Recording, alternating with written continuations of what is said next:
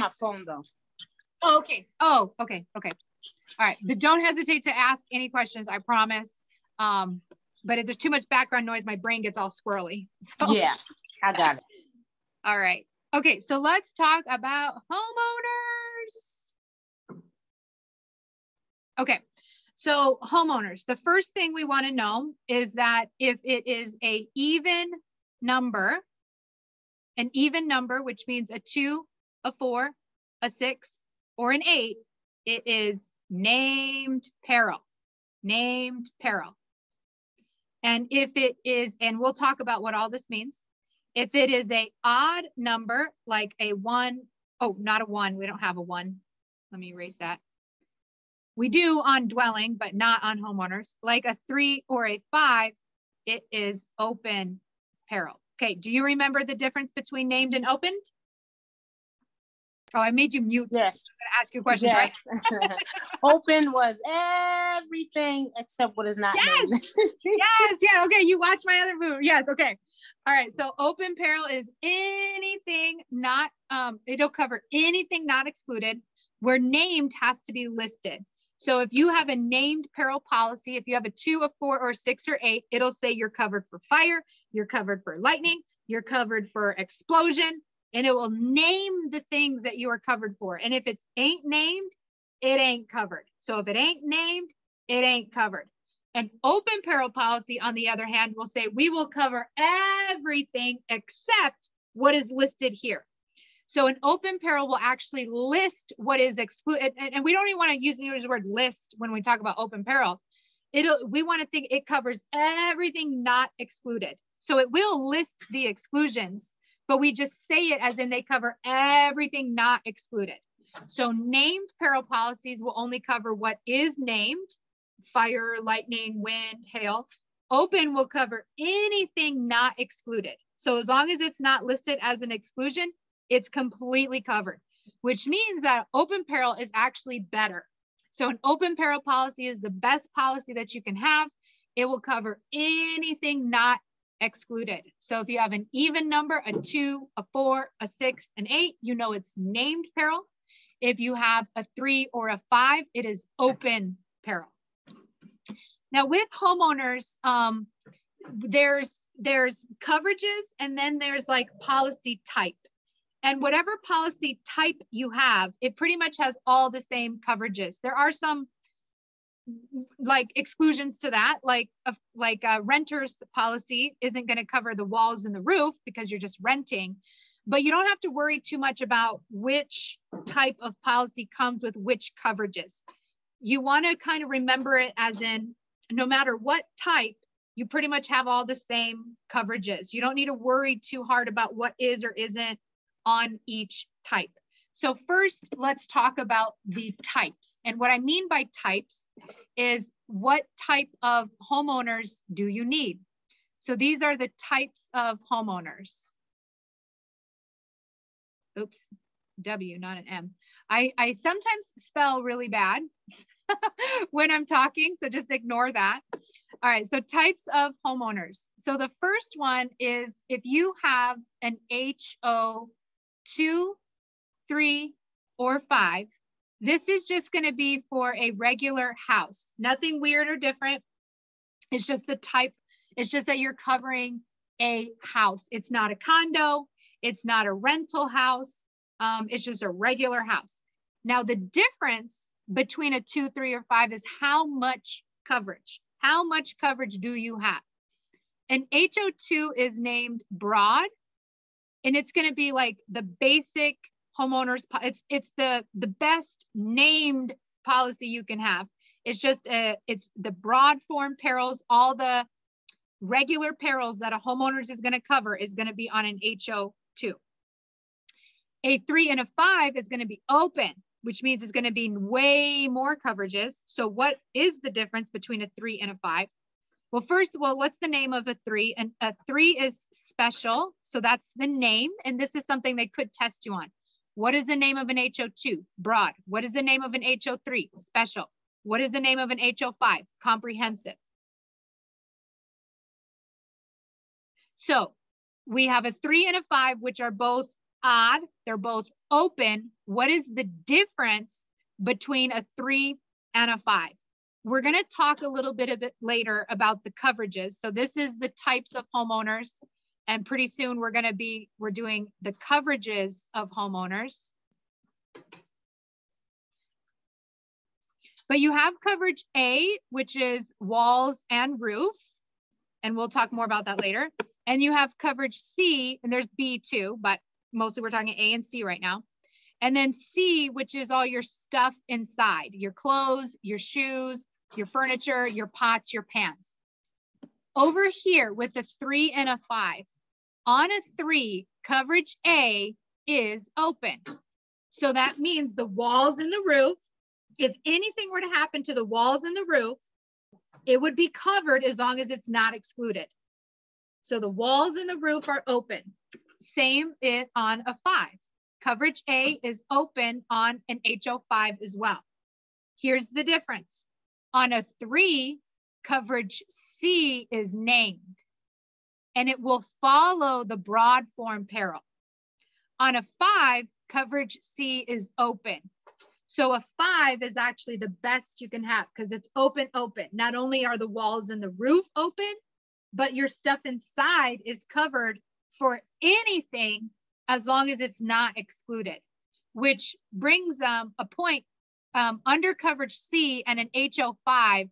It's the only policy that offers mysterious disappearance.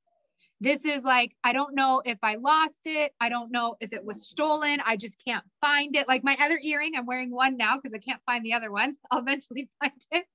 But like, I don't know if it was stolen, if I lost it, where did it go, what happened. That's mysterious disappearance. And the only homeowner's policy that covers that is an HO5 because it's open on um, personal property. Coverage C is stuff, personal property, clothes, shoes, furniture, pots, pans. so a five is open on that, where a three is named. So a three is kind of like an in between a two and a five. It's open on the walls and the roof, but it's named on the inside. The clothes, the shoes, the furniture, they will have to follow the broad form perils. So broad form is wards, BBB ice golf. Not that you need to memorize those, but it's like all the named perils are on the broad form and your stuff inside would follow the broad form. Whereas on an HO5, it's open, open, everything is open, everything is covered unless it's excluded. Um, and that means that you do have the mysterious disappearance on the HO5. And if you have any questions, let me know. Otherwise, I'm just gonna keep talking. Okay, so the next one is an HO4. And this is a renter's policy, sometimes called contents only. Because a renter's policy is only covering the actual stuff inside. So in an HO4, when we talk about coverages A, B, C, D, it actually starts at C. There is no A or B because a renter says you don't actually own the house. So you could be living in a condo, you could be living in a house, you could be living in a trailer, and you would have an HO4 if you don't own the thing you're living in, but you are living in it, you are renting it. So a, a HO4 is going to start covering all of your stuff and then the liability, but it doesn't have A or B. But you don't even need to, it's not like they even test you on that. But HO4 starts at coverage C, which again, we'll talk about coverages here in a minute. So HO4 is a renter's policy, contents only. Your memory trick here is for rent. If it's for rent, you need an HO4. HO4 is renter's policy uh, for rent. And again, you don't have a walls and a roof because you're focused on contents only. Then you have an HO6, and this is a, there's a loud, loud car out there. An HO6 is a condo policy. So this is when you when you own a condo, you would need an HO6. Now, the condo is um, we're going to say upgrades. And the reason we say that is because in a condo policy, it, it means that there is a that there's a building and that someone owns the building and you own this unit and you would get the HO6. But there's someone who owns a policy on the whole building. Okay, so someone has a policy on the whole building and you have a policy on your little unit. If this condo were that this building were to completely burn down, the building's owner would rebuild the whole structure, even your unit, even your flooring, even your walls. They would redo everything. The only thing is, is that this policy will be the base model. And what we mean by that is like the cheap flooring, the cheap countertops, the cheap paint, the bare bones. They will rebuild it though. Your policy, in conjunction with this policy, will work to put in the upgrades. So, like if the base model is um, carpet, but you had wood flooring, your HO6 would pay for the difference between the carpet and the wood flooring so that you get the wood flooring.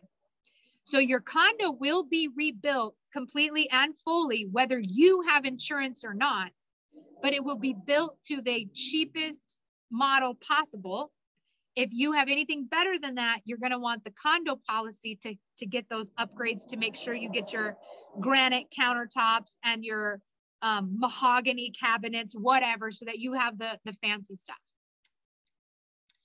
The last policy is a HO8. There is no seven or one, um, but an HO8 is called a modified policy, modified policy. Now, what is modified about this?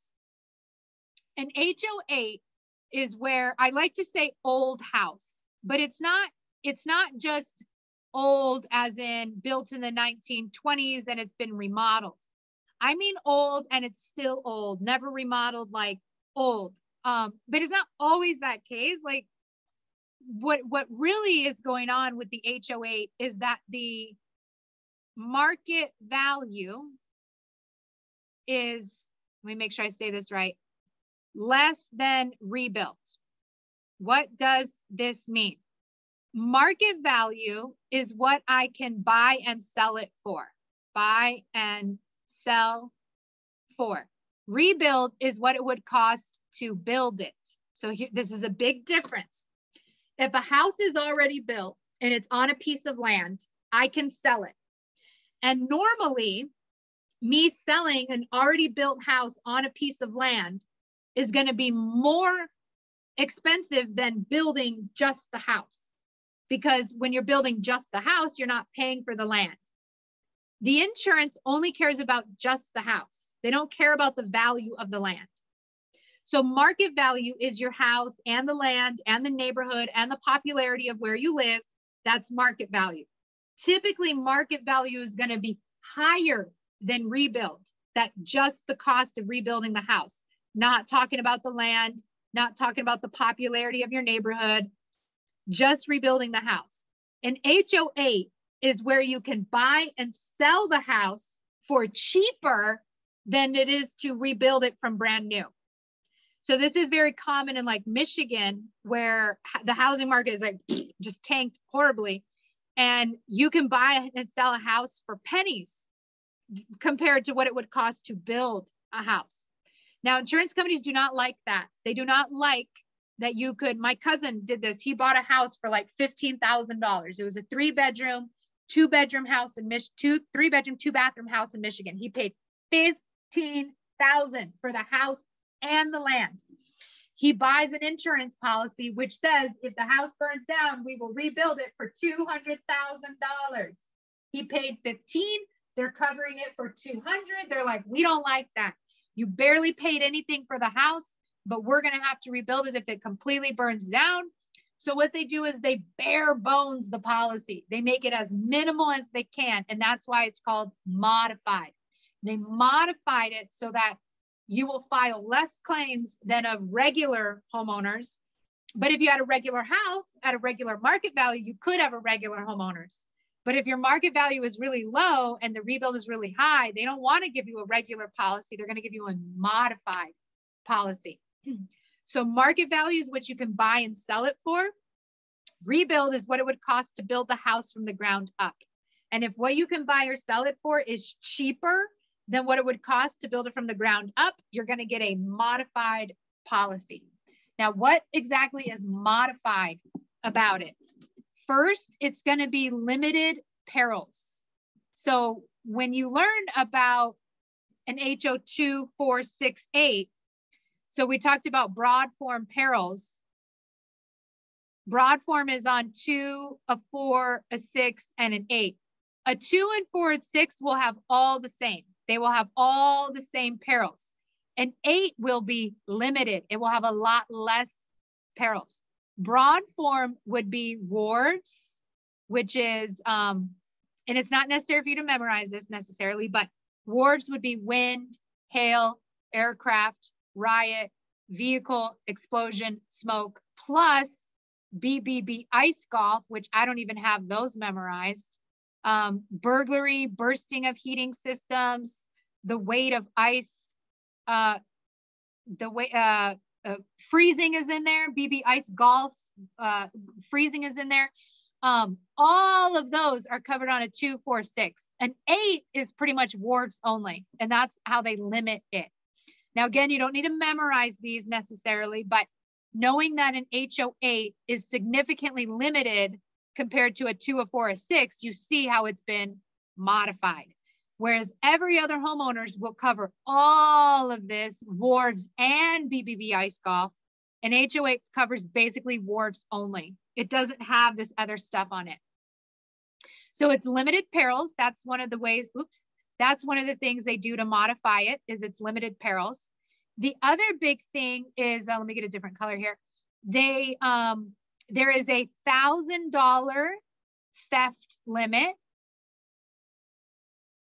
and that is on premise only. On uh, on premise only. What does that mean? Every other homeowners, two, four, six, three, five, whatever. Every other homeowners will cover theft no matter where it happens. You have a backpack with a laptop in it, stolen at Starbucks, stolen out of your car, stolen out of a friend's house. Every homeowner's policy you have would cover that, not an HO8. An HO8 says that your backpack with the laptop would have to be stolen at the house in order for it to be covered. So not only is it a thousand dollar theft limit, which is crazy because we usually have a lot more stuff than a thousand dollars to be stolen. Not only is it a thousand dollar theft limit, it is on premise only. Every other homeowners will cover your stuff being stolen anywhere in the world, not an HO8 your stuff, if it is going to be stolen, has to be stolen literally from your house in order for it to be covered. But if it's stolen outside of the house, uh uh not covered. The other thing about an HO8 is that they only cover um, $250 per tree. Every other homeowners covers trees at $500 per tree. HO8, 250 per tree. So that's another way that it's been modified. Now, a big phrase that will pop up with an HO8, especially when we look at market value and rebuild, sometimes the market value or the rebuild, um, when a house is this old, they usually have what is called like plaster walls, which is how they used to make walls in the past. Plaster is like like very hard, very hard cement. Um, this is drywall, not plaster. Drywall is a piece of board and they just nail it to the wood. Plaster was like wet cement and they would have to like dry it. That was the only way they used to make walls before drywall was invented.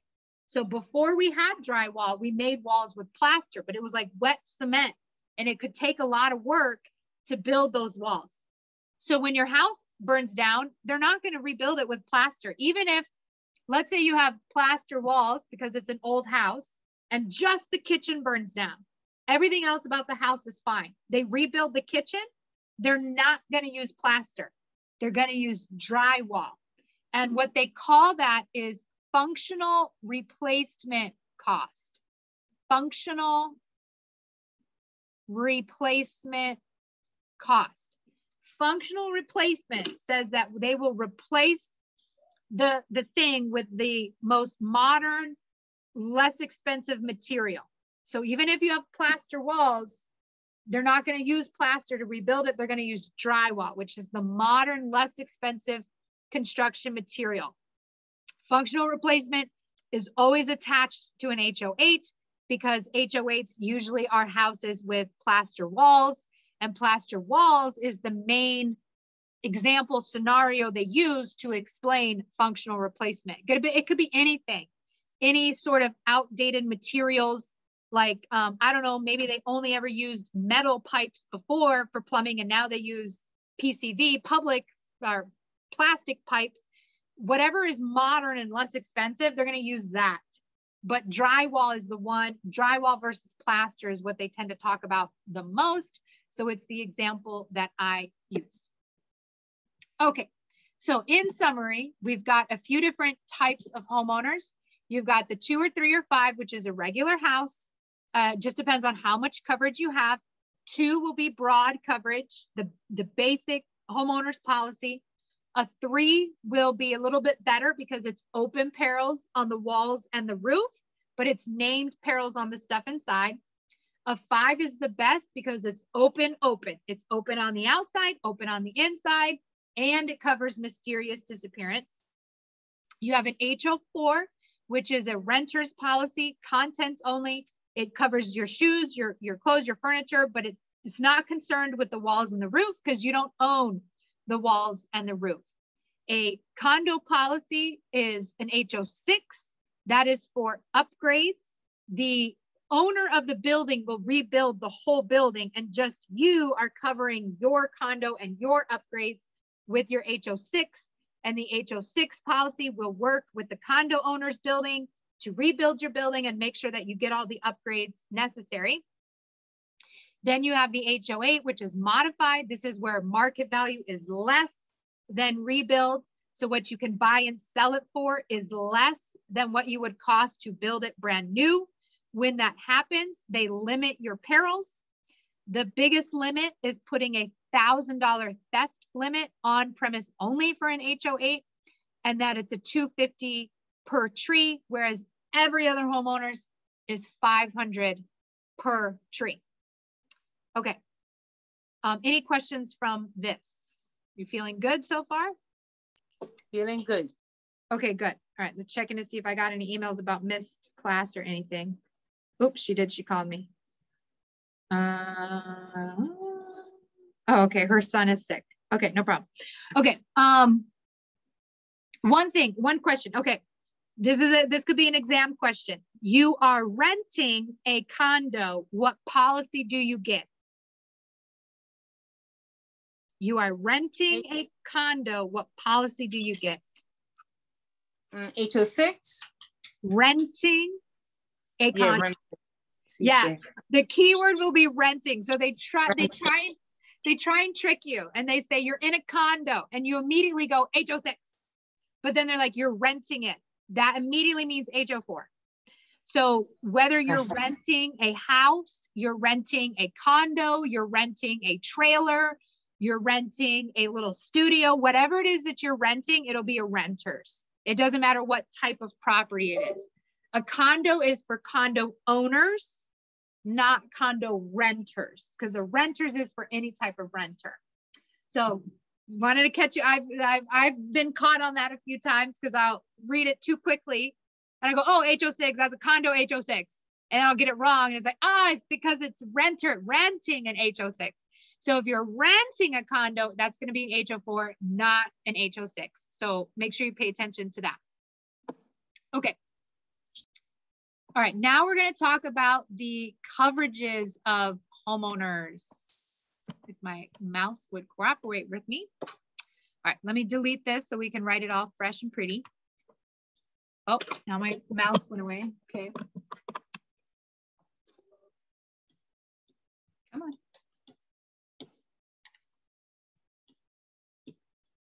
My pen suddenly stopped working. There we go. Okay.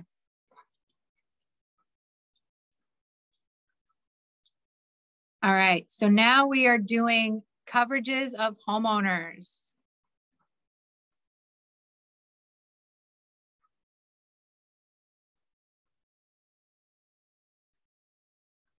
Okay, so you have coverage A, B, C,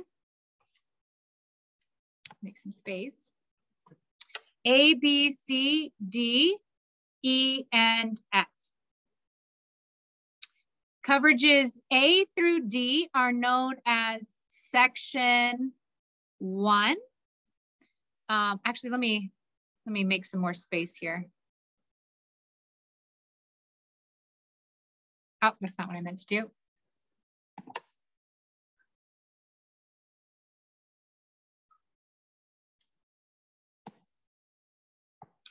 Ah, it's not letting me move it how it's supposed to. All right, let me just fix this. Okay, we'll stay where we're at. Okay. Section one, property. And E and F are section two, and they use a Roman number two, and this is liability. So that's a test question. Section one, what is section one of a homeowner's? Property. What is section two of a homeowner's? Liability. So property is about me and my stuff, my furniture, my house, my walls, my having to stay at a hotel if my house burns down. It's me and my stuff. Section two, liability is you and your stuff. If I hurt you, I broke into, I broke something of yours, that is, that is E and F. So section two is liability and liability is other people, other people's property, other people's stuff. So section one, property is for me. I'm number one. Section one, me and my stuff, my house, my shed, my stuff. Section two, liability, you and your stuff. It's other people's stuff. So section one is for me and my stuff. Section two is for you, liability. So what are these coverages? So you have um, coverage A, which is known as uh, dwelling. And what it means is walls and roof, walls and roof. So this is basically just the main structure of the house. If, if you had a house with nothing in it, that's A. Everything you see, if it's an empty house, that's coverage A. It's just covering the walls and the roof of, of the house. Now there's a couple of other definitions with with A. Not only does it cover the walls and the roof, it will cover anything used to service the property. Service the property. This could be like a lawnmower. If you are using a lawnmower to service the property, then the lawnmower would actually fit the definition of A. The other thing that will fit the definition of A is any materials or supplies materials or supplies that are next to the house that will become a part of the house. So let's say you're like redoing your roof and you get a pallet of roof tiles delivered in and the um and they're next to your house and you plan to install them on the weekend. And before you have the chance to do that, it is stolen. That will be covered under coverage A. So any materials or supplies that are next to the house that will become a part of the house are covered under coverage A. Could be wood to make a deck, could be tiles for the roof, tiles for the floor, whatever is stacked outside that will be used to do your house, remodel your house, make repairs to your house would be covered under coverage A.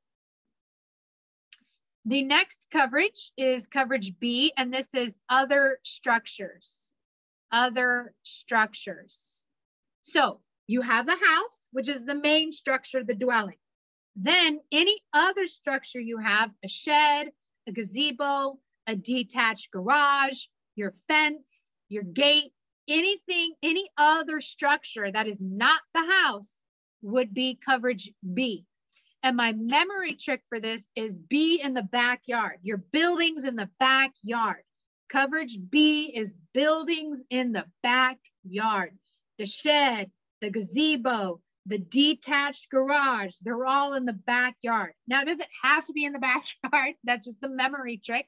B for buildings in the backyard. The key thing about B is that it's detached.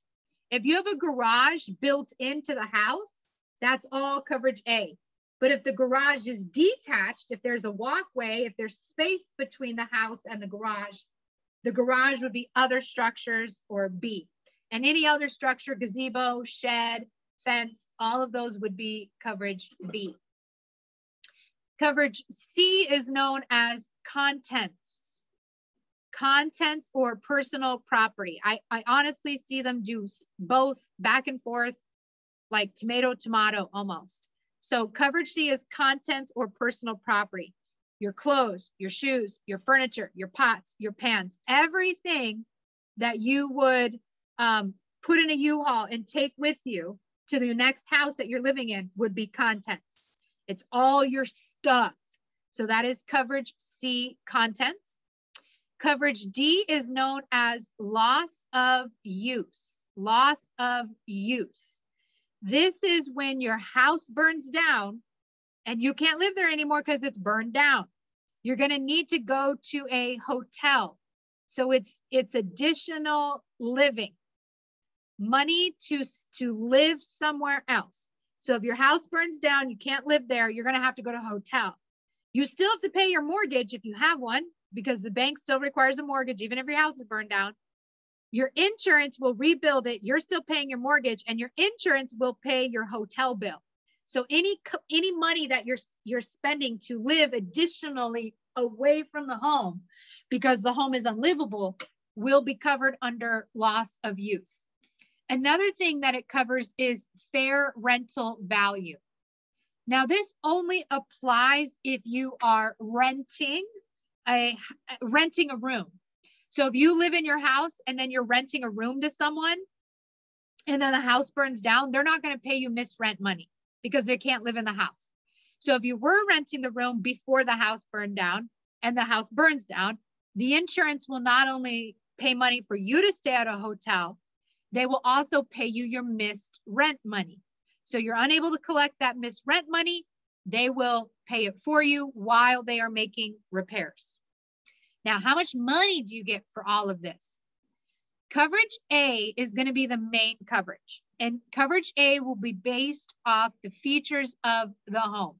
So if it's like a three bedroom, two bathroom house, it will be, you know, $250,000. If it is a five bedroom, five bathroom mansion, it might be like $500,000. They're going to set it at whatever it would be to rebuild the house. Every other coverage after that will be based off of A. So A will be based off of what type of house is it, what type of materials were used to build it, and we will only know that once once we assess the house. But every other coverage pretty much becomes a percentage of A. So B comes at a standard of 10% of A. So whatever A is, B will be 10% of that. Coverage C comes at 50% of A. So whatever A is, C will be 50% of A. D comes at 30%. So whatever A is, D will be 30% of that. So for an example, just so we can, oops, that's not what I meant to do. For an example, if we had, um, a, if we had like a DP2, whatever, and it had, um, oh, sorry, that's not what I meant. we have a DP2. You have coverage A, B, C, D. If A is a hundred thousand, then B would be 10,000 because that is 10%.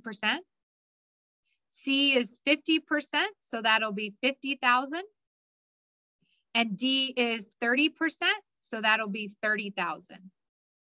And that's out of 100,000 you won't ever need to like do the math really to figure these out, but it's just good to see a few different examples and see how B is 10%, C is 50%, D is 30%. Now, technically speaking, these numbers 50, 30, and, and 10, 15, 30 only apply to an HO 2, 3, and 5 because on a 4 and a 6, you don't even have uh, a 4, you don't even have A, you don't have B a four starts at C. And then on a six, you may not have a lot of A. Like if you don't have a lot of upgrades, you're not going to need a lot of A. So on an HO6, if you have barely any A, you can't say, well, I need 50% of barely any. so um, on a condo, they don't use these percentages either, but they never ask you that. They do ask what are the percentages. So do memorize B is 10%, C is 50%, D is 30%. Know that that doesn't technically apply to every single policy, but it really doesn't matter for the purposes of the state exam. They're not going to try and trick you about B on an HO4. It just doesn't exist. So they're not even going to ask you about it. Okay. All right. So um, these are our main coverage. So these are our property coverages. Sorry, I'm trying to get my mouse here to work. So coverage A, dwelling, the main structure of the house, the walls and the roof, anything used to service the property, and any materials or supplies next to it. Coverage B, other structures, the buildings in the backyard, the shed, the gazebo, the detached garage, all out in the backyard. Coverage C is that contents, your personal property, your clothes, your shoes, your furniture, your pots, your pans. Um, that's all covered at the 50%. And then your loss of use, that fair rental value if you have a tenant who can't live with you anymore. And then additional living, um, if you need to go stay at the hotel, that's what will kick in for coverage D. Now, section two, liability, the other stuff. So the first one, section uh, coverage E is known as liability. Liability. And this means that you are liability, L-I-T-Y. I have to shut up a little bit. Liability says that you are at fault. You are guilty. Li coverage E, liability, guilty. So coverage E says that you are guilty and you have liability to pay out to someone. So we can even take this further. It is your doggy. Your doggy bit me. Liability, coverage E. I am guilty. That is coverage E. So if you have a dog and it bites someone, they can go to the hospital, get that medical bill taken care of through your liability coverage. And it doesn't have to be a dog bite. It could be anything. Somebody, um, you, uh, I don't know, sprayed off your your driveway, caused someone to slip and fall. Um, you accidentally tripped, you accidentally tripped and fell, caused someone else to trip and fall, and then they sue you. Um, any kind of things that you're accidentally responsible for would be liability. Your kid, as long as they're young enough, if they beat someone up on the playground at school, liability can cover that you're at a museum, your kid knocks something over, liability can cover that. So liability is when you're guilty and you're at fault and it is your responsibility to fix. Um, and usually I like to say it's your enemy that you use coverage E for because they're going to want to sue you. There is a lot of money available on coverage E, like it's at least a hundred thousand. So it's a lot of money. Whereas coverage F is known as MedPay, and you are not, not at fault. You are not guilty for this. This is more like, I'm sorry you, you fell down near my house. Here's some money to pay for your medical bill, but I'm not accepting blame or fault. I just feel bad. So that is like coverage F. So I like say coverage F is for friends, friends who are like, hey, I need money to pay my chiropractor bill since I slipped down your stairs, but I'm not trying to sue you for millions. So they would just use coverage F. And coverage F is usually a, a lot smaller, where coverage E might be 100,000, 300,000, 500,000. Coverage F might be 3,000, 5,000, maybe 10,000. Like it's a much smaller amount of money than coverage E. And that's section two liability. Um, a couple of things with coverage F because they love to ask is um, you actually do have to have a medical bill. So you do have to have a medical bill. This isn't pain and suffering or mental anguish. You must have a medical bill. And then the other thing is, is that you may have to submit to a physical exam. Submit to a physical exam as often as requested.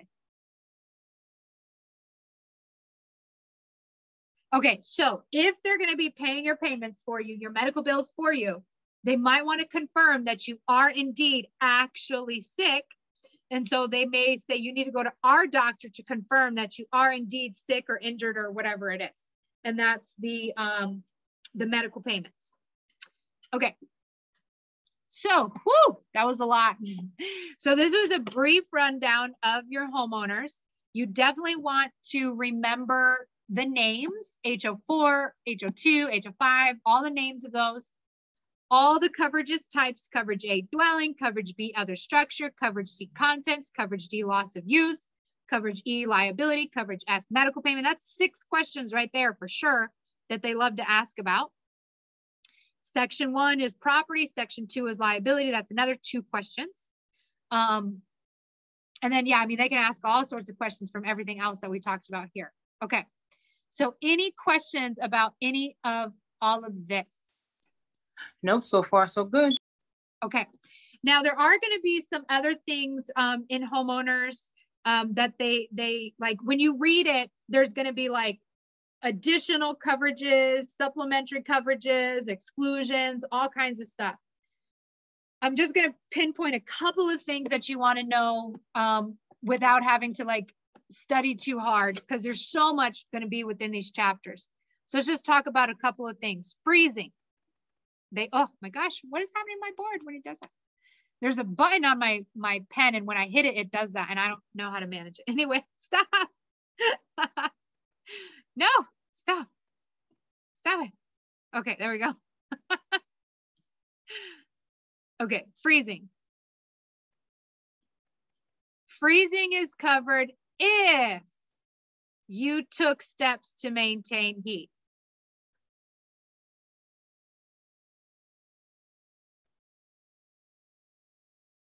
Now, it doesn't, they're going to ask you about a two or a three, and they try to act like it's all different because a three is open and a, and a, and a two is named.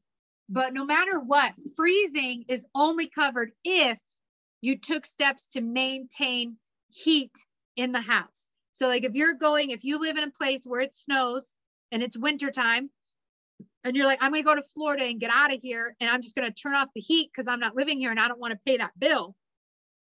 And you go to Florida and then you come home and your house is flooded because the pipe froze and then burst. Um, you're not going to be covered. You need to show that you actually maintained heat in the house to prevent the pipes from freezing like that. You could also drain the pipes, but they really generally will focus on maintain heat. So that's the most common phrase that you'll see when they talk about freezing. Freezing is only covered if you took steps to maintain heat. Um, exclusions. The two biggest exclusions that you want to know, again, I don't spell very spell right very well. Um, earth movement earth movement, and water damage. Earth movement and water damage. These are the two main exclusions, whether it's a two, a four, a six, an eight, a three, a five, I don't care. These are the two exclusions on every homeowner's policy is earth movement and water damage. And with water damage, you can read that as flood too, because um, with water, outside water coming in, they don't cover that. So any outside water coming in is excluded. That's what they mean by water damage. Outside water coming in is excluded.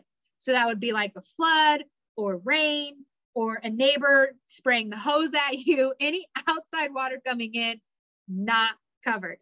Now, if you had a pipe burst and unrelated to freezing, let's just say you had a pipe break and it flooded the house, that would be covered because it's your pipe and it's your water. But if it's outside water coming in, no coverage for that. And then earth movement would be like an earthquake. Um, that that would be excluded. Now you can buy endorsements for for both of these. So earth movement, you can buy a earthquake endorsement so that it would cover earthquakes. And then for water damage, there is a water sewer backup endorsement that you can buy. So you could do a water sewer backup endorsement. If the sewer system backs up into your house, you actually have zero coverage for that. You would have to have purchased the um, the endorsement for that. You'd have to buy the endorsement in order to get the water sewer backup um, covered. You could also buy a flood policy, but a flood policy is sold separately um, by the government. Um, it's not it's not on your regular policy. You'd have to buy a separate flood policy to have flood covered. Um, so those are the two big exclusions. And then in terms of earth movement, we want to remember that fire is always covered. Fire is always covered. So we didn't learn about dwelling policies, um, but they love to ask this, especially about a DP1, because a DP1 is bare bones minimum, hardly covers a thing, barely covers anything as a DP1. And so they like to ask questions on it to try and trick you. Well, fire is always covered, even on a DP1, even with earth movement. So let me explain this. You're, you might have a test question that'll say, a earthquake caused $5,000 of damage.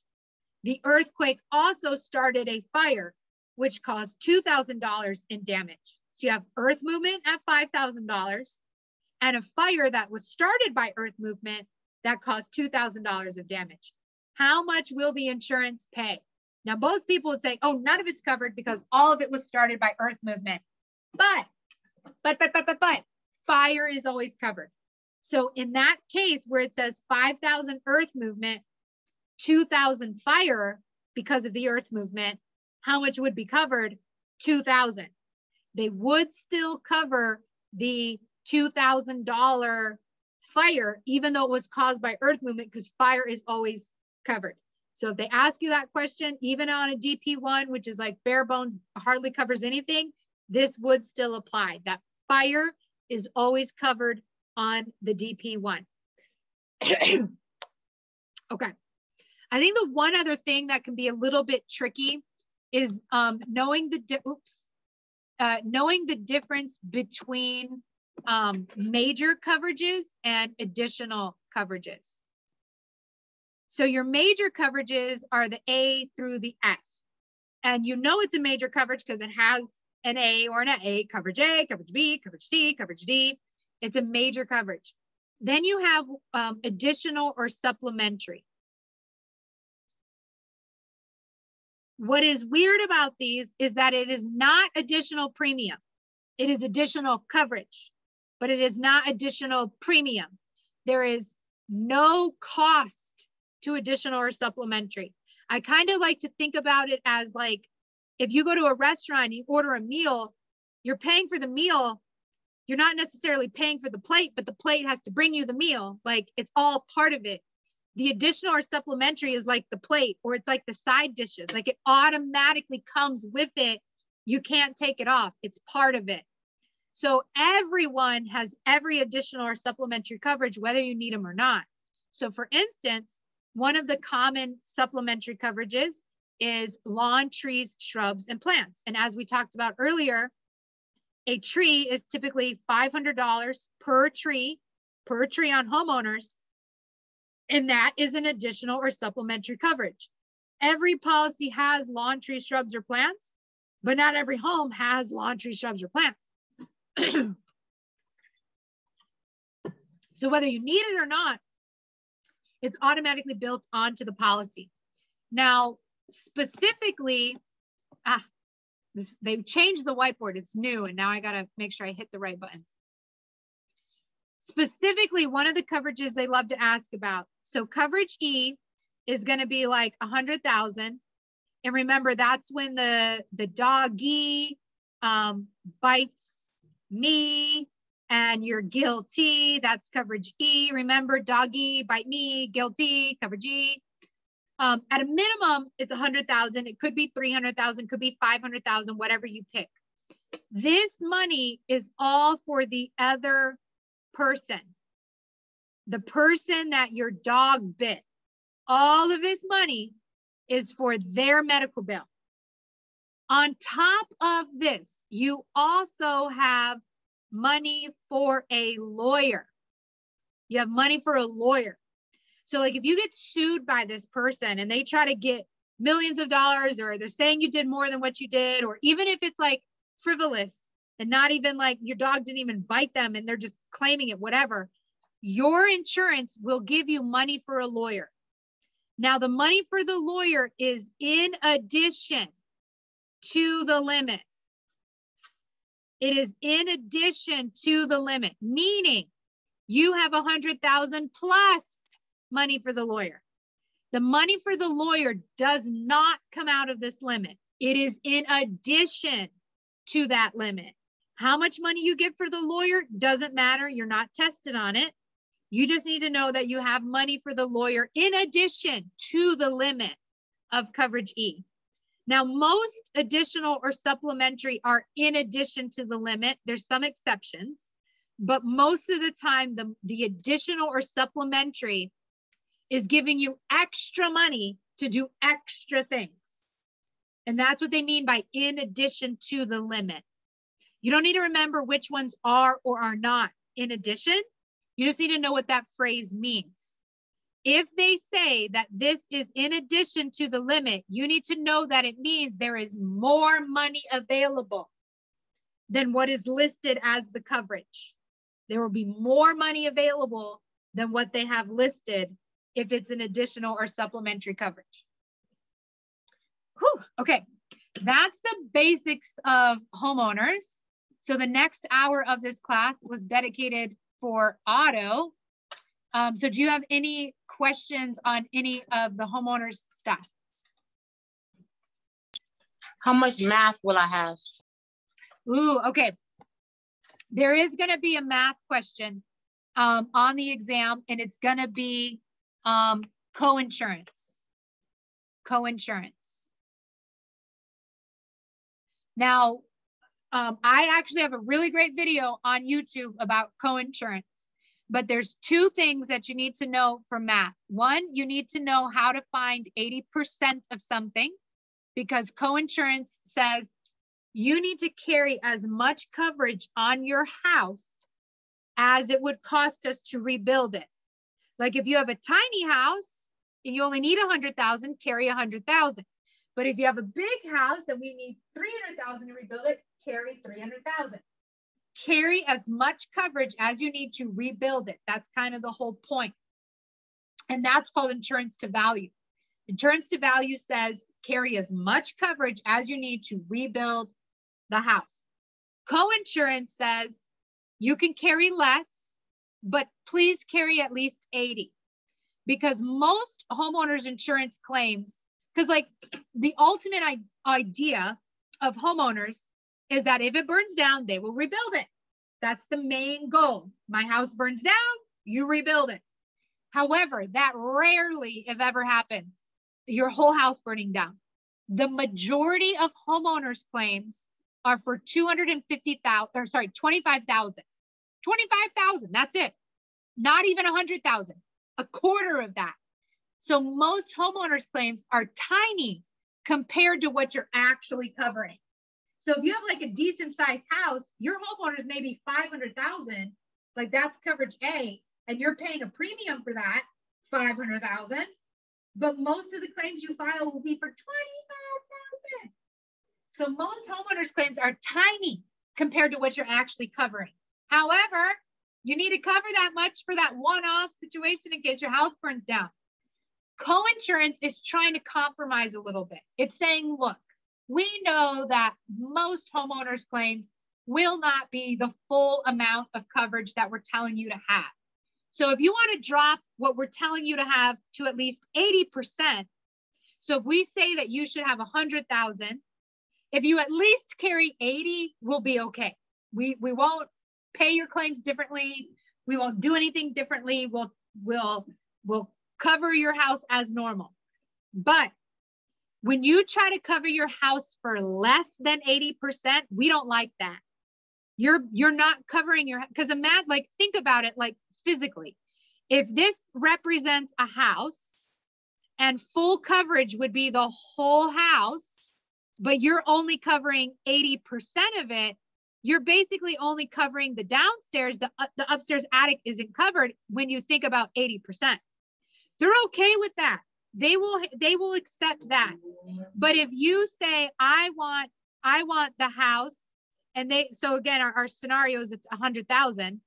If they say it's a hundred thousand and you decide to carry only eighty thousand, they're okay with that. But if you say if you if they say the house is a hundred thousand and you only want to carry 50, which would be only half the house, they're not going to pay the claim in full. That's not fair. You're not covering the full house.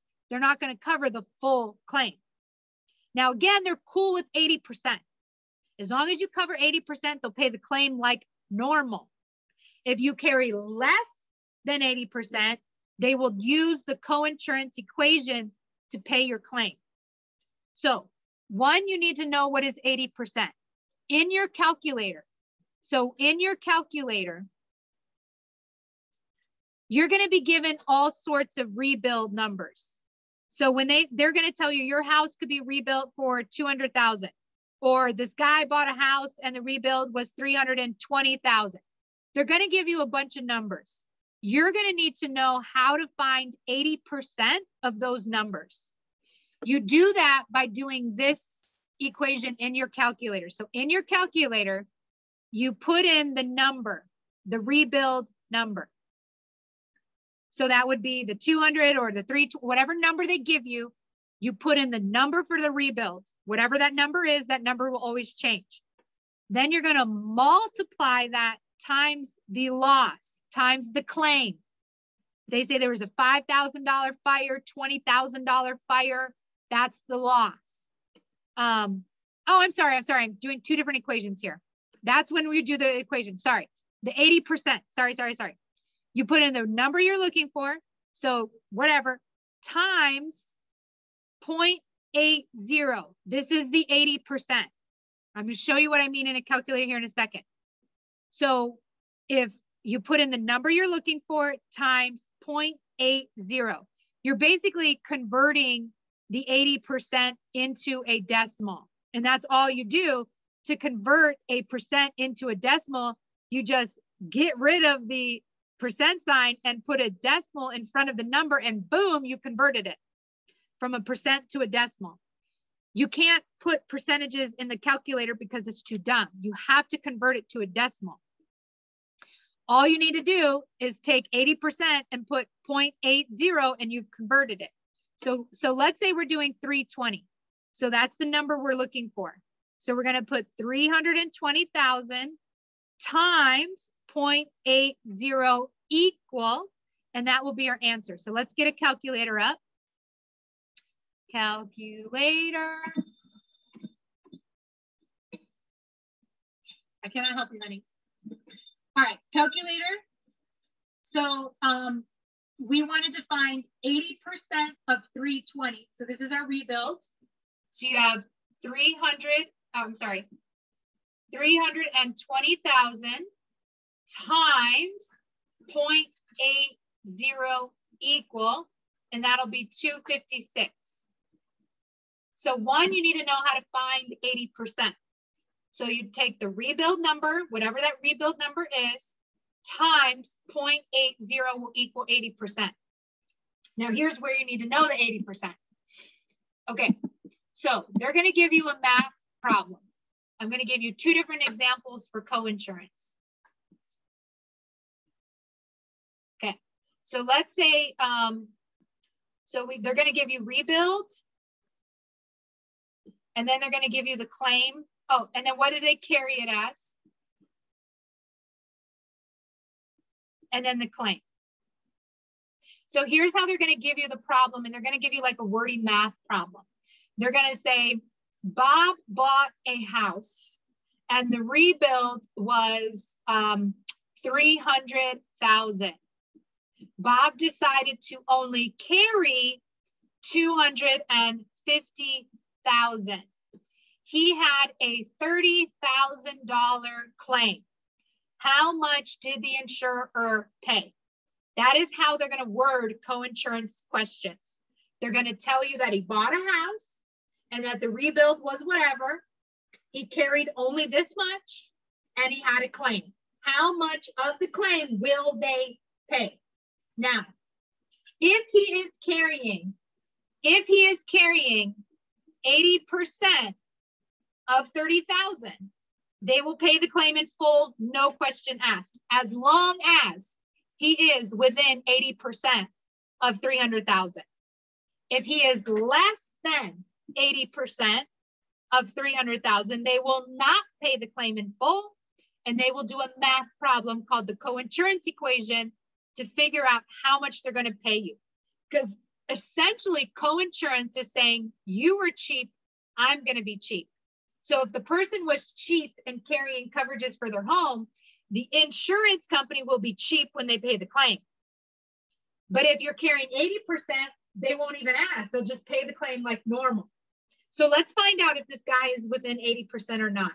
So the first step that you have to do, so your steps to a coinsurance, your steps to coinsurance. One, what is 80%? What is, or are they carrying, actually like, are they carrying 80%? That's your first step. Are, are they carrying 80%? Yes or no? If the answer is yes, then pay the claim as normal. Pay the full claim. If the answer is no, then you're going to need to do step two, which we'll talk about. So let's do step one. We need to find 80% of 300,000. So in our calculator, in our calculator, we're going to put in 300,000 times 0.80 equals. So let's get our calculator and do that. 300,000, oops, that's 3 million. 300,000 times 0.80 equal 240. 240. So is he within 80%? He's carrying 250, which means he's more than 80%. So since the answer is yes, they're going to pay the claim in full. Your answer would be 30,000 and you are done. Nothing else is needed for that question because in this question, he was carrying at least 80. And as long as you're carrying 80 or more, and he was 10,000 more than 80, the claim is covered as normal. No coinsurance equation needed, no step two needed. Because as soon as he is carrying at least 80 or more than 80, claim is paid in full, end of story. Okay. That's one type of coinsurance question they give you is just finding the 80%, confirming that they are carrying at least 80% and paying the claim in full. The next one we're going to do where you're, you're actually going to have to do step two. So let's do the next one. So let's say we have rebuild, uh, carry, what did he actually carry and what is the claim? So let's say that our rebuild is 250. He decided to carry 190 and the claim was for 40,000 and they're going to ask you, what did the insurer pay? So we're going to do step one, 80% yes or no. So we have to do, we're going to put it into our calculator, 250,000 times 0.80 equal. So let's get our calculator out, clear this out, 250, 250,000 times 0.80 equal 200,000. 200,000. So the answer is no. He is not within 80%. He is carrying less than 80%. And since he is carrying less than 80%, we're going to need to do step two. And step two is do the coinsurance equation. Do the coinsurance equation. What is the coinsurance equation? The coinsurance equation is what did you carry? What did you carry divided by what you should carry, and here's something that is very important 80%. The should carry is not the rebuild. The should carry is the 80%. The should carry is the 80% because they're cool if you cover at least 80%. So if you cover at least 80%, then they're cool with it. So whatever the number you put down here is not the rebuild, it's going to be the 80% of the rebuild. It'll be 80% of rebuild, okay? Then you're going to multiply that times the loss, and that will equal the claim payout, okay? So what did you carry divided by what you should carry, which is 80% of rebuild, times the loss will equal the claims payout. So in our example here, let me try and, so we have, in, in our example, he did carry a hundred. Oh, I want to let's make that a little bigger. Okay, he did carry a hundred and ninety thousand. He should have carried the 80% of 250, which was 200,000. So we're going to put that at the bottom. We don't put the full, ah, go away. Sorry, my Zoom meeting handles are in my way. We don't put the full, um, the full rebuild down here. Where'd my mouse go? There it is. Ah, what the heck? my pen disappeared. Why are you doing that? oh my gosh. What did I do? There we go. Okay. Um, 200,000. So he did carry 190,000. He should have carried 200, which was 80% of 250. We're going to multiply that times the loss, which was 40,000. Oops. 40,000. And that will equal the claim payout. So let's do it in our calculator. And when you do it in your calculator, by the way, you got to take it one little step at a time because the calculator is not smart. So let me show you what I mean. So first you're going to do 190,000, 190,000. Can you see my calculator, by the way? Yes, it's good. Okay, good. I was I didn't know if I was sharing my screen or the whiteboard, and I was like, wait. okay, good, good, good. Okay, so 190,000 divided by 200,000, oops, equals. So you have to hit the equal sign. You can't go 190 divided by 250 times 4,000. You've got to you've got to hit the equal sign in between because the calculator you're going to get for the state exam, which you're allowed to have one, is just going to be a little bit dumb. It won't be able to handle all of these equations in one. So you need to do 190 divided by 200,000 equal, then hit the multiplication sign times 40,000 equals 38. So in this instance, he was only 10,000 shy of 80%. So they're going to pay pretty close to the claim amount. The closer you are to the 80%, it's not so bad. The further away you get from the 80%, the worse the claim payout gets. So this was just a couple examples and I have a video on YouTube and then um, included in the notes that I'm gonna send you is more notes that explain coinsurance too.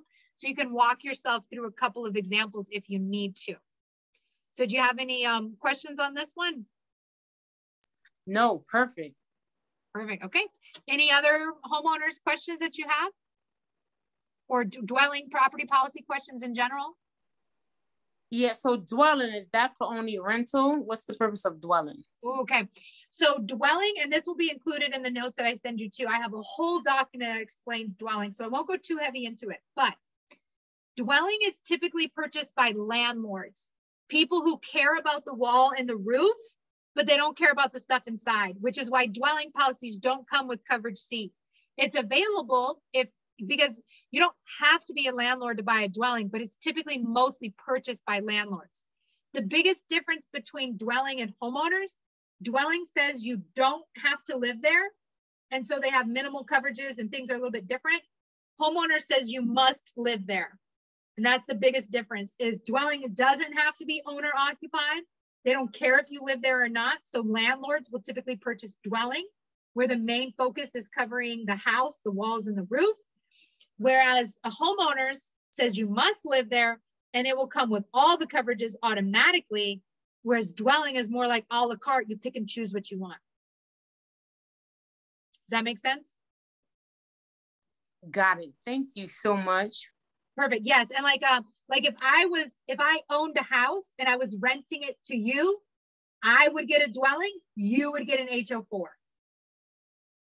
Because you would be renting out my property. So you would need a renters and I would cover the, the house as a dwelling. Um, and like I said, in the notes that I send you, there'll be a whole document that explains um, dwelling. And if you're rewatching the recording of this and you want the notes, shoot me an email. I'll send them to you. Okay. Thank you so much. I appreciate you very much. Oh, you're so welcome. And you sure you don't have any other questions? You got me live right now. No, everything has been very clear. You can't get any more clearer.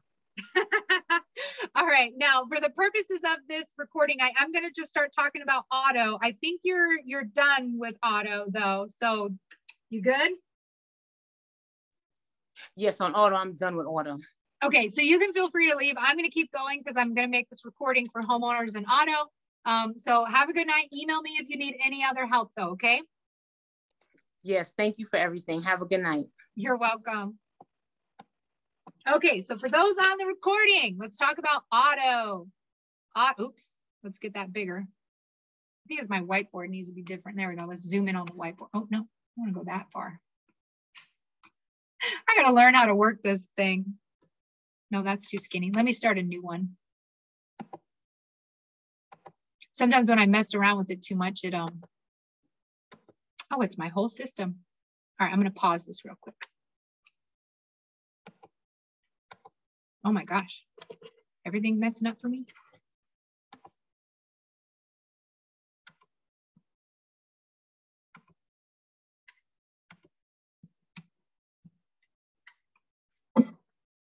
There we go.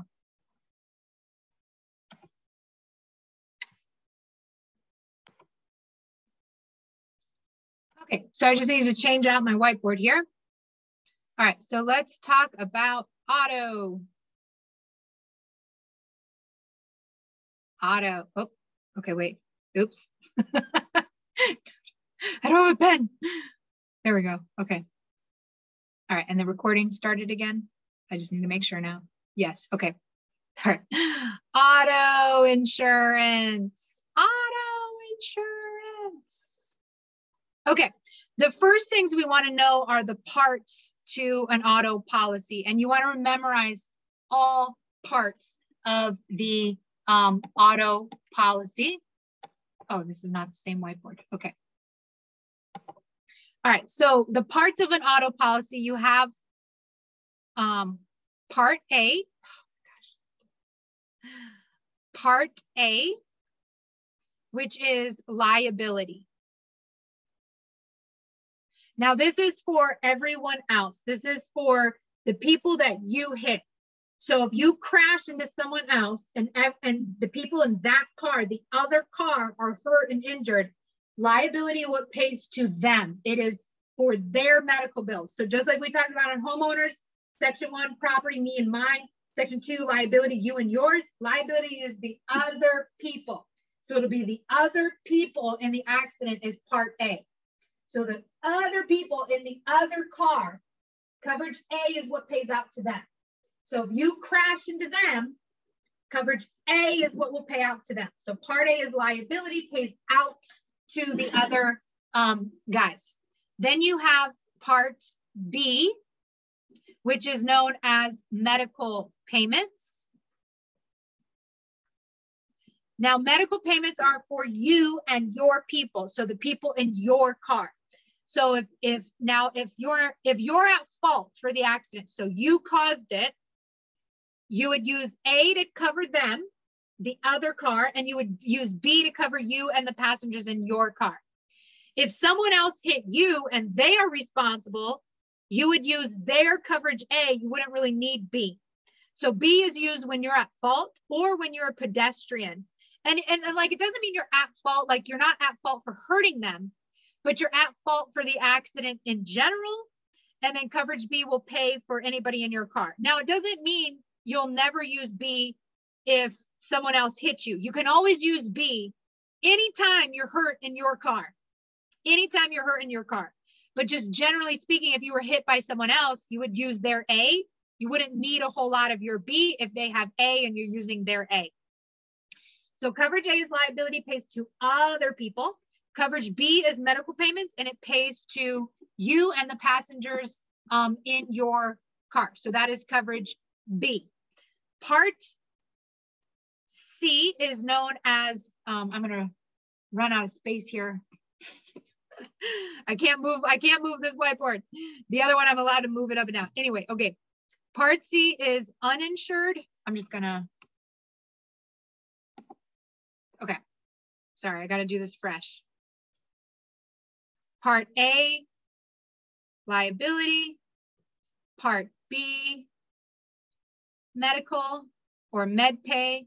They usually abbreviate it as med pay, medical pay. One key thing per person. That's the thing they love to test you on is per person quite a bit. So make sure you remember, memorize that. Part C is uninsured or underinsured. Uninsured or underinsured.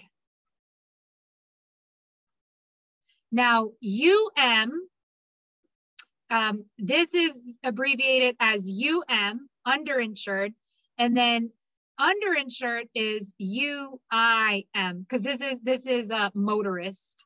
The last word in here is motorist, so it's uninsured motorist or underinsured motorist, and we abbreviate uninsured as UM and underinsured as UIM.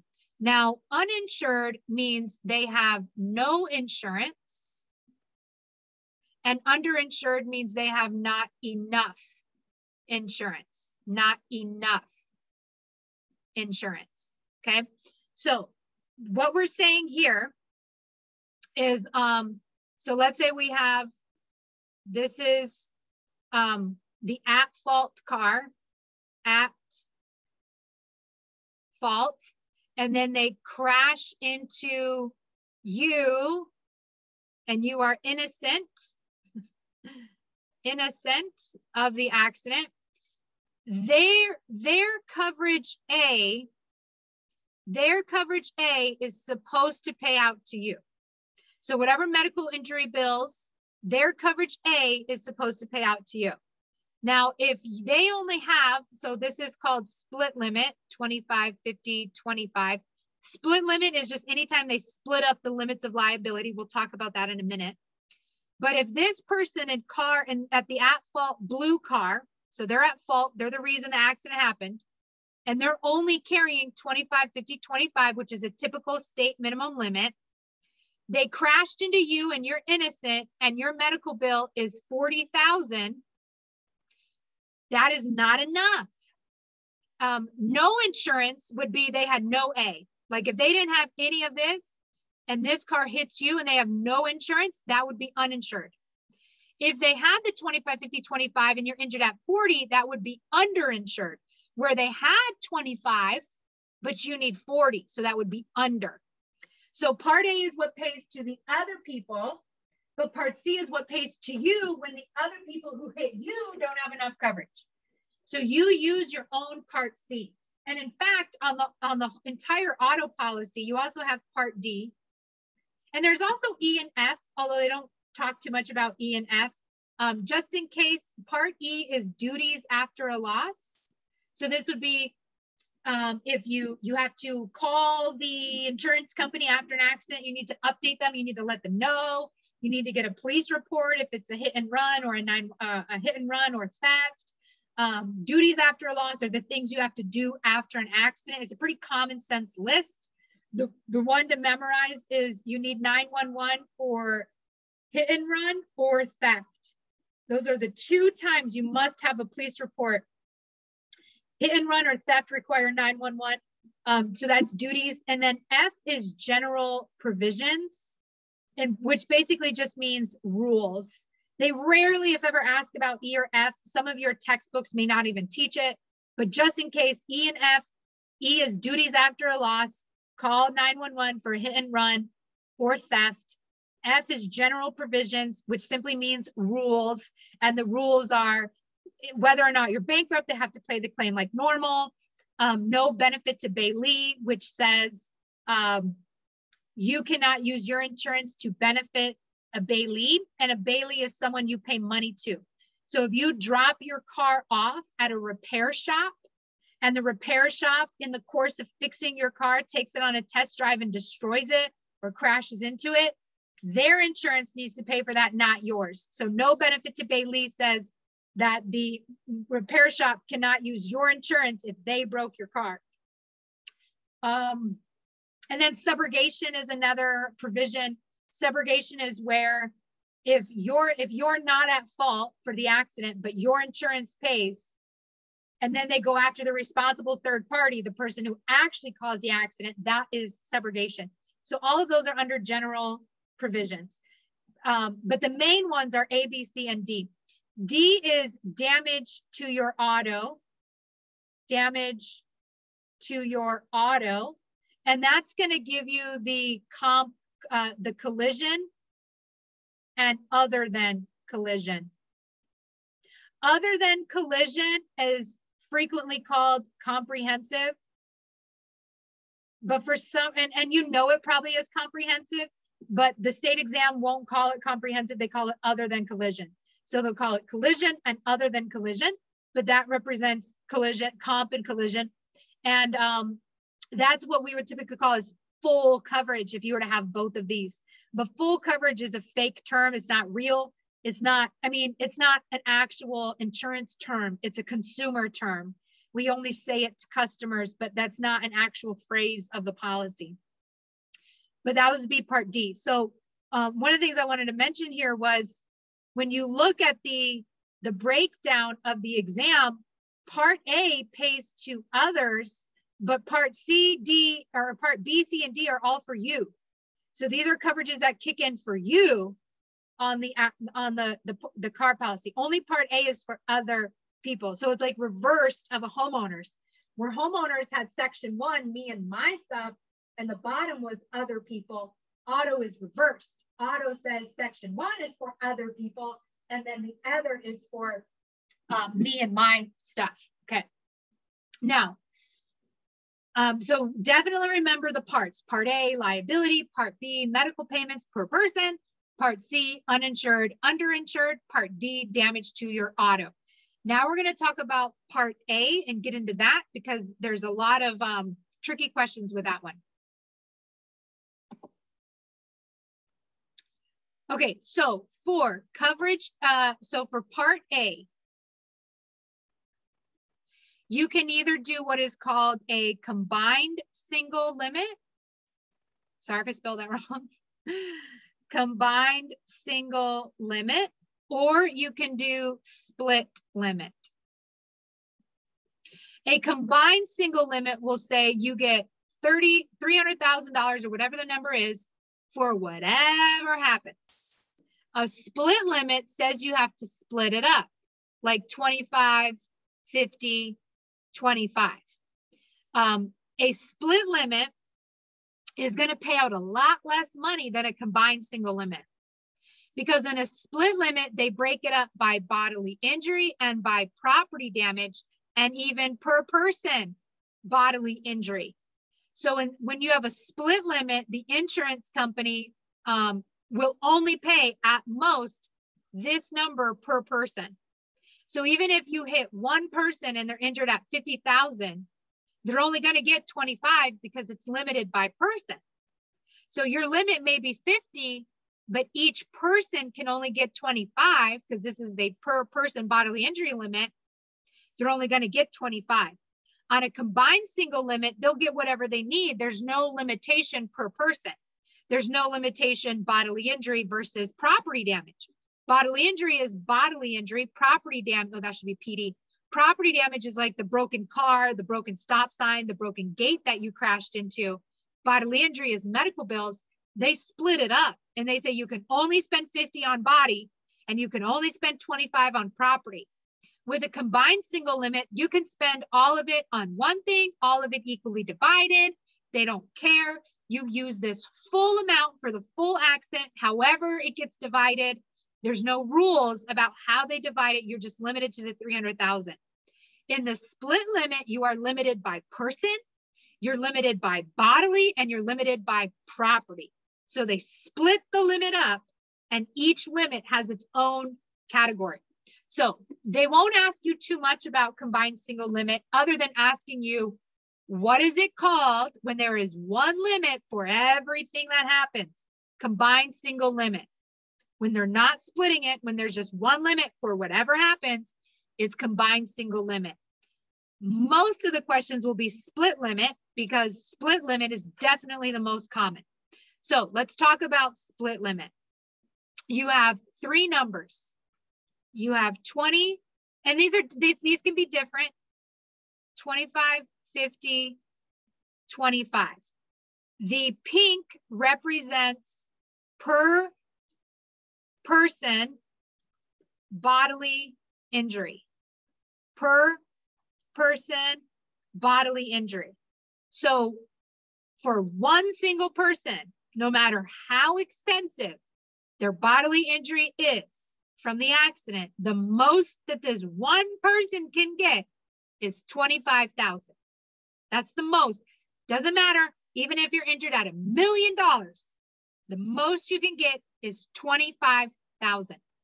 The second number is total bodily injury, which means that the pink number is telling you how you're allowed to divide this number. You don't have 25 plus 50. You have 50 and each person can take 25. So basically you can hit two people at 25 apiece for a total of 50,000. Now, of course, if you injured three or four people, you can cover them up to the 50, but no one person can get more than 25. And I'll show you what that looks like.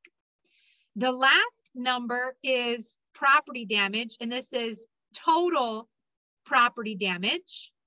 And remember, property damage is um, crashing a light post, crashing into a car, crashing into a building. That is the property damage coverage. And it does, and it, this could be for one car, 10 cars, 20 cars, however many cars you damage, you can fix them up to 25,000. So you're limited no more than 25,000 for the whole accident. So now these numbers could be different. It could be 50, 125, 100, 300, 100, all kinds of numbers, 15, 30, 10 if you're in Arizona. The numbers themselves don't matter. You want to know the meaning of the number. And the first number is per person bodily injury. The second number is total of all bodily injury. And the third number is 25 total for all property damage. Now we're going to do a couple of, of instances here to kind of show you how this per person works.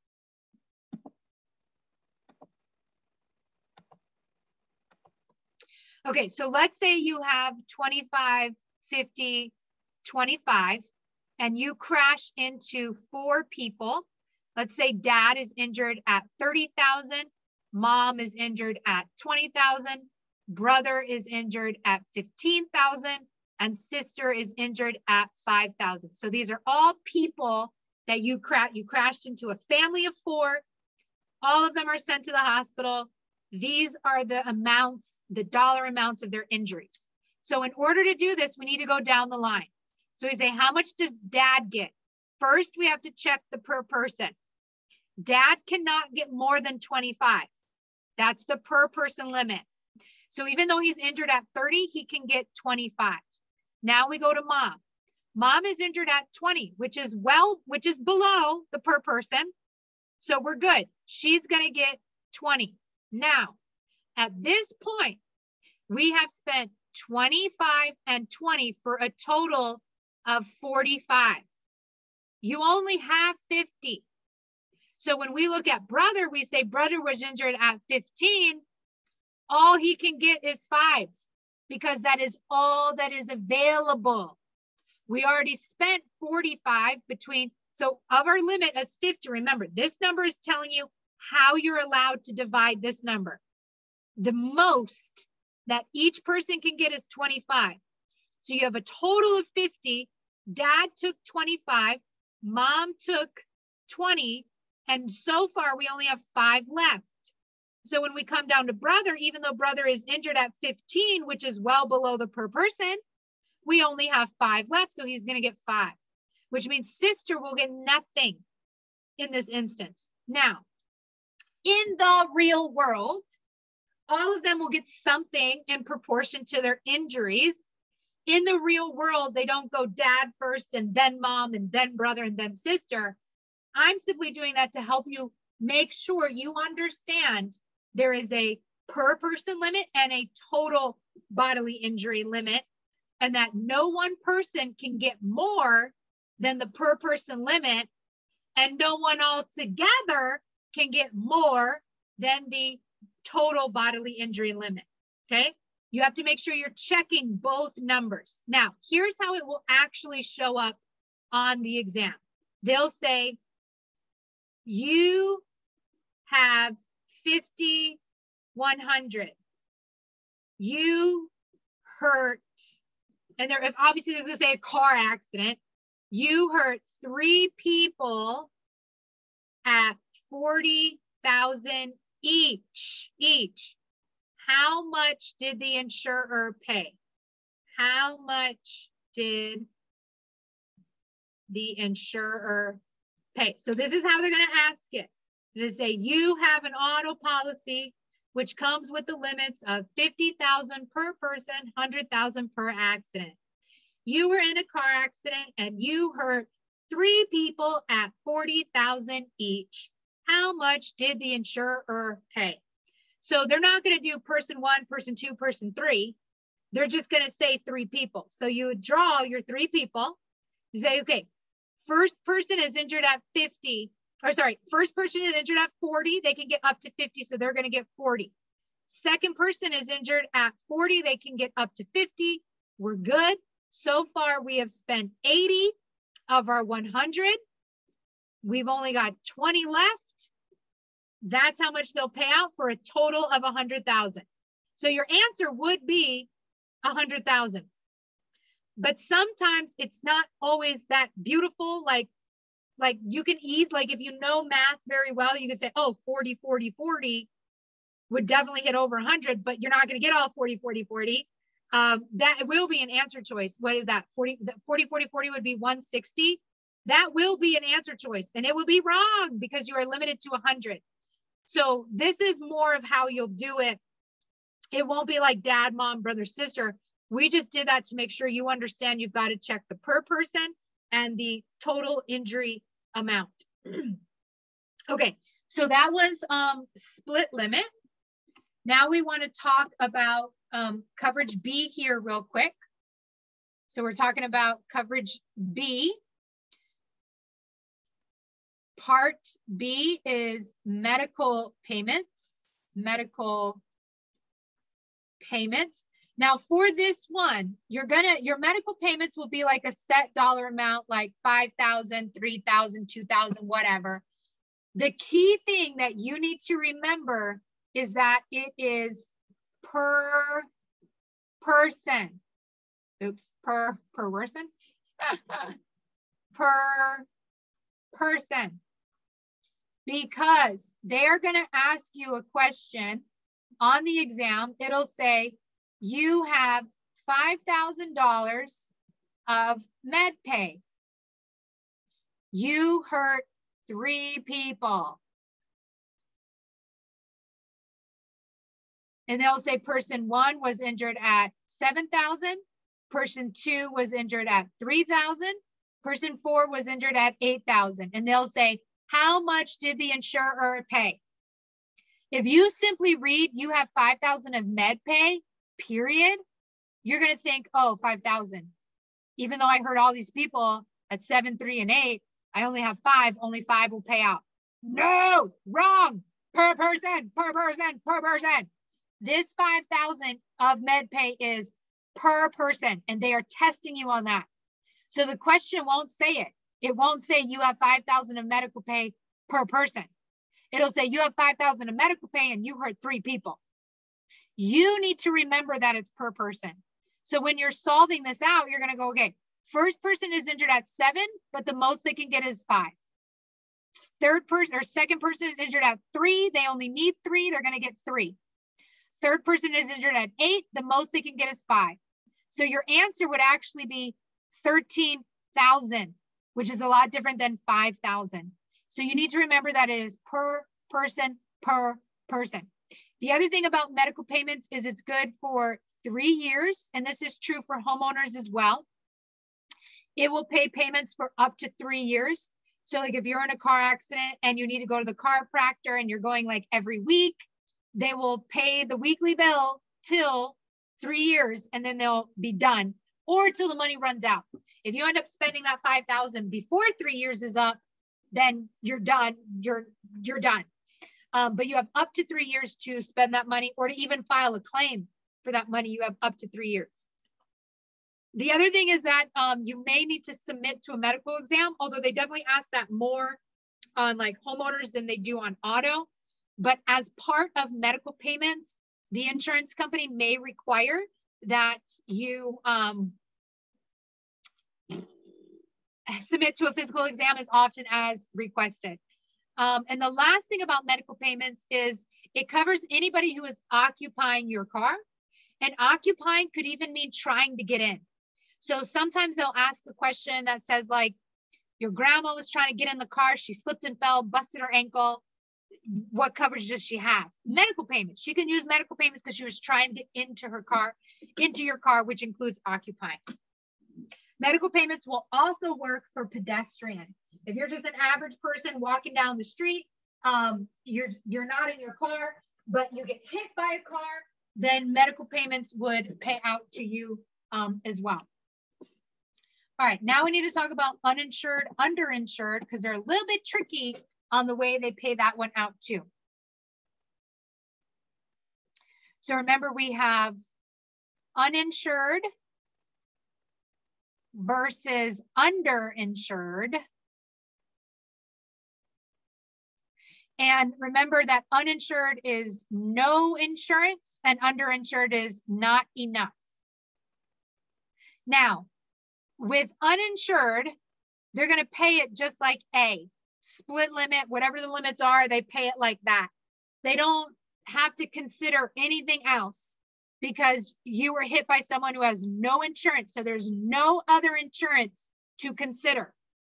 With underinsured, they are still looking at the person who hit you's insurance because you're going to use up their insurance and then come over to your policy to see if there's anything available left over. Now, the way they do the math on underinsured doesn't seem very fair. So I'm going to explain it to you to make sure that you it makes sense to you. So let's say that we have Bob and Bob crashed into Joe. Now, let's say Bob has part A at 2550 and Joe has C at 2550. And let's say that in the accident, Joe's injuries are $50,000. Bob, when, so Joe, so remember, Bob crashed into Joe, causing $50,000 the first thing that will happen is Bob's per person will pay out to Joe. So you're he's going to get 25,000 from Bob's policy and then he is left over with another 25,000. Now initially Joe looks at this and goes, "Great. I've got exactly 25 of under underinsured motorists. I'm going to call my insurance company and get that limit." But ah, here's where it sucks. His insurance company is going to say, so he's going to call him and he's going to say, Hi, I was in an accident. They're going to say, Okay, Joe, um, you were injured at, uh, they're going to say, Okay, Joe, your limit is 25 for underinsured motorists.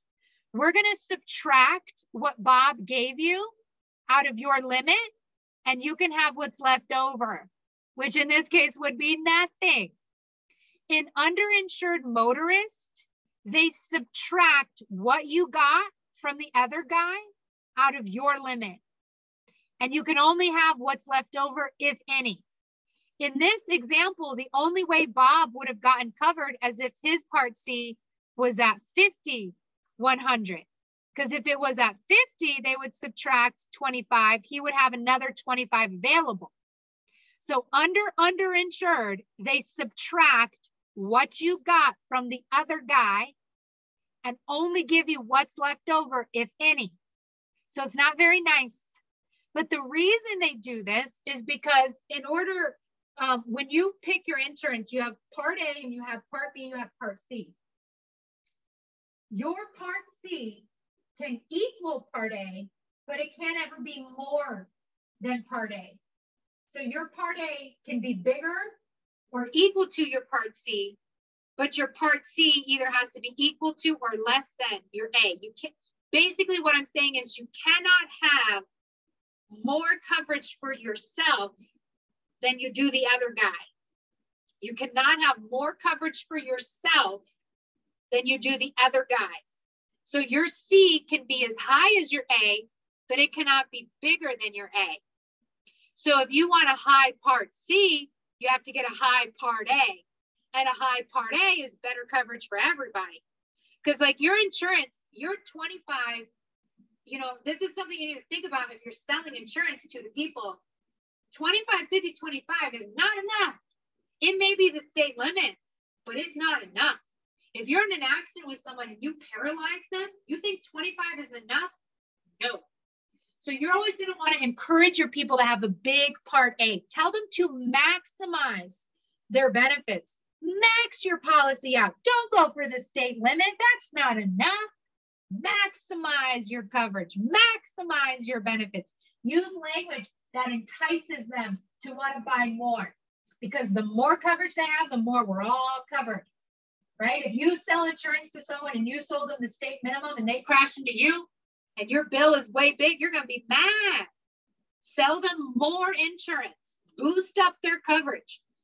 We all know medical bills are big, so you might as well have big limits for those big medical bills so that you're protected. Because if you only have, in this case, Joe can actually sue Bob. He can. He can say, you know what, Bob, you you injured me at 50, you only gave me 25, I'm going to sue you for the rest. And he can.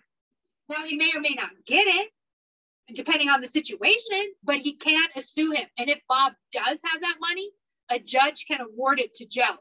And even if Bob doesn't have that money, a judge can can stipend. He could take money. What's the word? I forget the word. He can take money out of your paycheck every month. A judge can do that. So by having bigger limits, you protect yourself from being sued and having your income, there's a word for it, not stipend, stipend is getting money, but they can, they garnish, they can garnish your wages. So if, if Bob, if Joe sues Bob in, in a court, says, Bob, you need to pay Joe the other 25, and he's like, I don't have it, a judge will say, okay, well, we're going to take $100 from your paycheck until it pays off Joe. So they can garnish your wages like that. So the bigger your insurance is, the less likely you are to have your wages garnished. So by having a big part C, it protects you. And it also makes you have a bigger part A, which protects everyone else. So the more coverage you have, the more everyone's protected. Okay. All right. Now let's talk about part D. So part D is damage to your auto damage to your auto. And this is going to be collision and other than collision. Also known as comprehensive. Okay, so collision is going to be anytime you hit something. You hit another car collision, you hit a tree collision, you hit a guardrail collision, you hit a building collision, you hit a stop sign collision. Every time you hit something, it's collision. Unless, unless there's an exception, unless the thing you hit is an animal. So if you hit an animal, uh-uh. An animal, we're gonna put a little asterisk here. animals, um, if you hit an animal, that would actually be other than collision.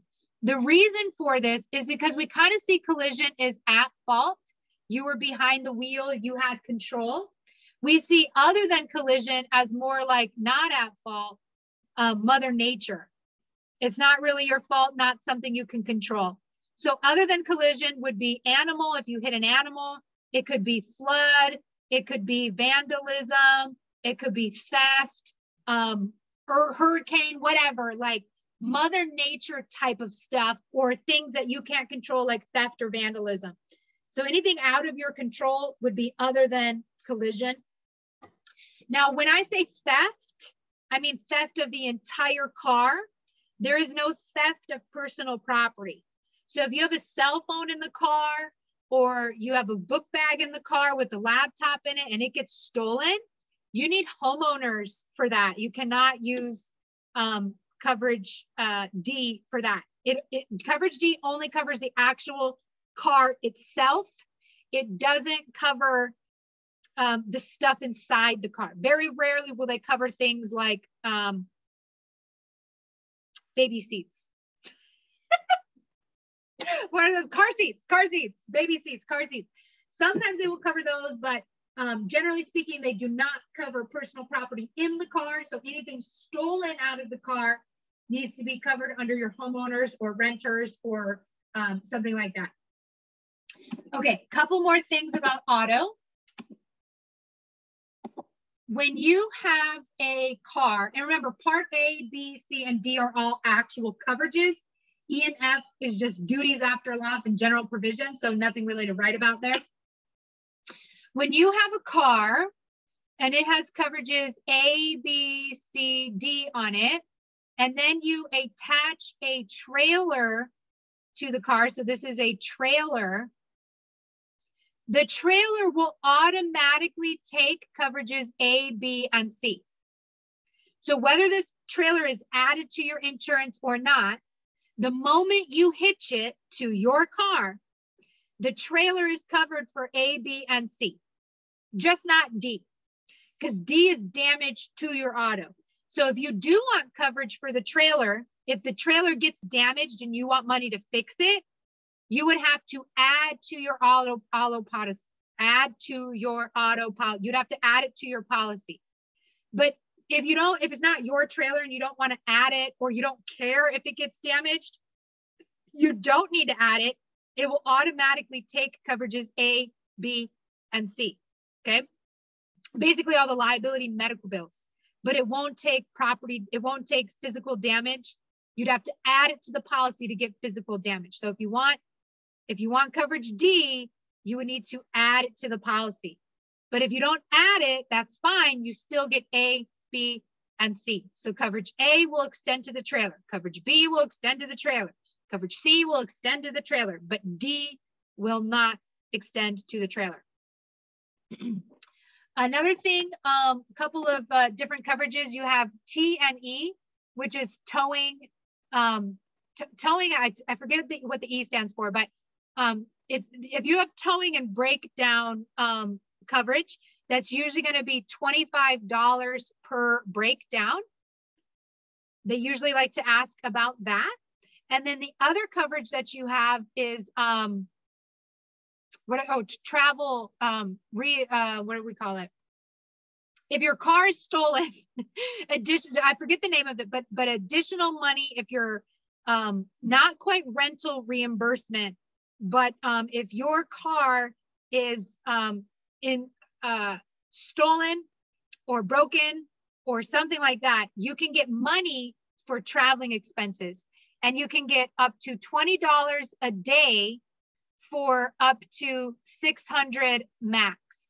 So this, so $20 a day for a bus fare, for a Lyft ride, because if your car is broken down, so your car is broken down and you have rental or it's not rental reimbursement, but you have um, expenses for your auto, they can give you up to $20 a day, up to 600 max are typically the limits. So you want to double check. Now, if your car is broken, you have to wait 24 hours for you to get your $20. If your car is stolen, you have to wait 48 hours to start collecting your $20. So this could be a potential test question. They'll say, let me show you, let me draw it on a timeline so it makes sense. This is the day that your car broke down. And they'll say, your car broke down seven days ago. How much um, money did you get from your reimbursement, whatever that coverage is called, which I cannot forget? How much money will you get for your transportation? I think that is transportation expenses. That's what it is. That's why I'm so confused. There's breakdown, which is $25 per breakdown if you buy that coverage. Transportation expenses. That's why I'm so confused. Transportation expenses is a $20 a day up to 600 max. And but if it's broken, you have to wait 24 hours. So broken, crashed into, destroyed, whatever. Stolen is it's been completely gone. If they say your car broke down seven days ago, how much money, and then and then you picked it up, how much money did you get under T&E? Well, you'd have to break it down. Day one, day two. Day one doesn't get any coverage. So you'd have to go um, seven days minus 24 hours, which would be six days, six times 20, whatever that, whatever that is. You'd only get six days because you you have to subtract 24 hours if it's broken. If it's stolen, you have to subtract 48 hours. So they say your car was stolen seven days ago before you got it back. You have to say seven days minus two days, because 40 hours is two days, you'd only get five days of payments. You have to make sure you add in the 24 hours for breakdown or the 48 hours for stolen in order to um, do, do the math on that. Okay. Right at our five o'clock, I'm just trying to think if there's anything else with auto. The one, one of the things too is um, newly acquired. If they ask about this, newly acquired. Okay. If your car is added to your insurance, if you call and you add a car, that is a covered auto. Newly acquired is that you bought it, but you have not called. No phone call yet. Newly acquired means the insurance doesn't know about it. They don't know about it yet.